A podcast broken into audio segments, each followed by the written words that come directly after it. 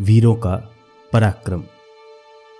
नमस्कार साथियों मैं आपका सूत्रधार अनुज एक बार फिर से आपके बीच उपस्थित हूँ। रणभूमि श्रृंखला में अब तक पाँच दिनों का महाभारत युद्ध हम सुन चुके हैं। यदि आपने अभी तक पिछले एपिसोड नहीं सुने हैं तो अभी सूत्रधार को फॉलो करें और रणभूमि श्रृंखला का आनंद लें। आप यदि इस तरह की अन्य पौराणिक कहानियाँ और भी सुनना चाहते हैं तो अभी सूत्रधार ऐप डाउनलोड करें। हम लगातार पुराणों से जुड़ी चर्चाएँ भी लाइव सेशन के माध्यम से करते रहते हैं तो हमारे यूट्यूब चैनल को सब्सक्राइब कीजिए और हर रविवार कहीं सुनी श्रृंखला के ज्ञान कुंड में डुबकी लगाइए। चलिए फिर बिना किसी देरी के छठवें दिन के युद्ध का आरंभ करते हैं। छठवें दिन के लिए पांडव सेना की ओर से धृष्टदुम्न ने युधिष्ठिर के आदेश पर मकर व्यूह की रचना की। सभी योद्धा मकर यानी मगरमच्छ के आकार में अलग अलग अंगों के स्थान पर खड़े हो गए। इसके उत्तर में भीष्म ने कौरव सेना को क्रौंच व्यूह में तैनात किया। रणभेरियाँ और शंखनाद की ध्वनि के साथ ही छठवें दिन का युद्ध आरंभ हो गया। सभी योद्धा रक्त पिपासु होकर एक दूसरे पर टूट पड़े। युद्ध की शुरुआत में ही द्रोण ने भीमसेन से लोहा लेने की ठानी और उसे घायल कर दिया। इसके अलावा द्रोण ने भीमसेन के सारथी को भी यमलोक की यात्रा करवा दी। जिस तरह आग रुई को भस्म कर देती है, उसी तरह द्रोण भी पांडव सेना का संहार करने लगे। थोड़ी ही देर में दोनों व्यूह सैनिकों की उथल पुथल से भंग होने लगे। द्रोण द्वारा अपने सारथी के मारे जाने पर भीमसेन ने नए सारथी को अपने रथ पर बिठाया और धृतराष्ट्र के पुत्रों पर धावा बोल दिया। धृतराष्ट्र के सभी पुत्रों ने भीमसेन को इस तरह घेरा जैसे सूर्य पर ग्रहण लगाने कई ग्रह एक साथ आ गए।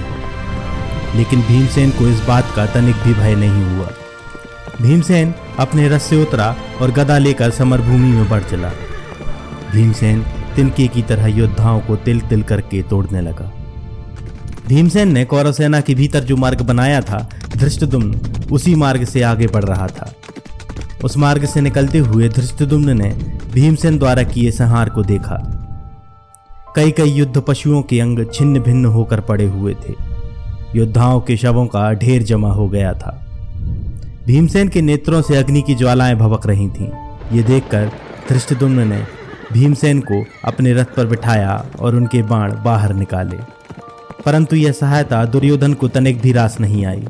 उसने धृष्टदुम्न के वध के लिए सेना को आदेश दिया। जिस तरह मेघ पर्वत पर बूंदे बरसाता है, उसी तरह धृष्टदुम्न पर चारों ओर से बाणों की वर्षा होने लगी। धृष्टदुम्न ने सभी बाणों का उत्तर दिया और कौरव सेना पर प्रमोहनास्त्र का उपयोग किया, जिससे कौरव सैनिक अपनी चेतना खोकर मोहित हो गए।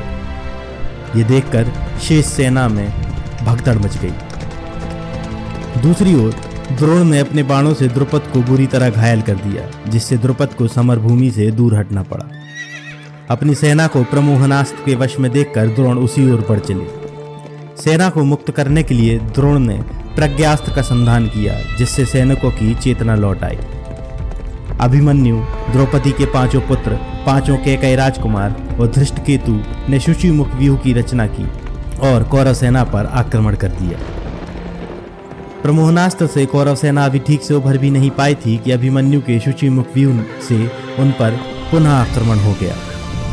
द्रोण ने सबसे पहले धृष्टदुम को घायल किया और उसके सारथी को मार दिया। धृष्टदुम तुरंत ही अभिमन्यु के रथ पर सवार हो गया। लेकिन इतने में द्रोण ने शुचि मुख व्यूह को तहस नहस कर दिया।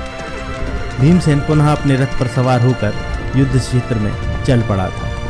भीमसेन के मार्ग का अनुसरण करते हुए अभिमन्यु और शेष बारह महारथी धृतराष्ट्र के पुत्रों पर टूट पड़े। दुर्योधन ने भीमसेन को मार डालने की इच्छा से उस पर धावा बोल दिया। भीमसेन और दुर्योधन ने आग की लपटों के समान भयंकर बाणों का संधान किया। दुर्योधन के रथ के घोड़े यमलोक पहुँच गए। उसका छत्र धरती पर गिर गया और दुर्योधन बुरी तरह से घायल हो गया। यह देखकर कृपाचार्य ने तुरंत ही दुर्योधन को अपने रथ पर बिठा लिया। अभिमन्यु ने विकर्ण को बुरी तरह से घायल करके उसके सारथी को मार दिया।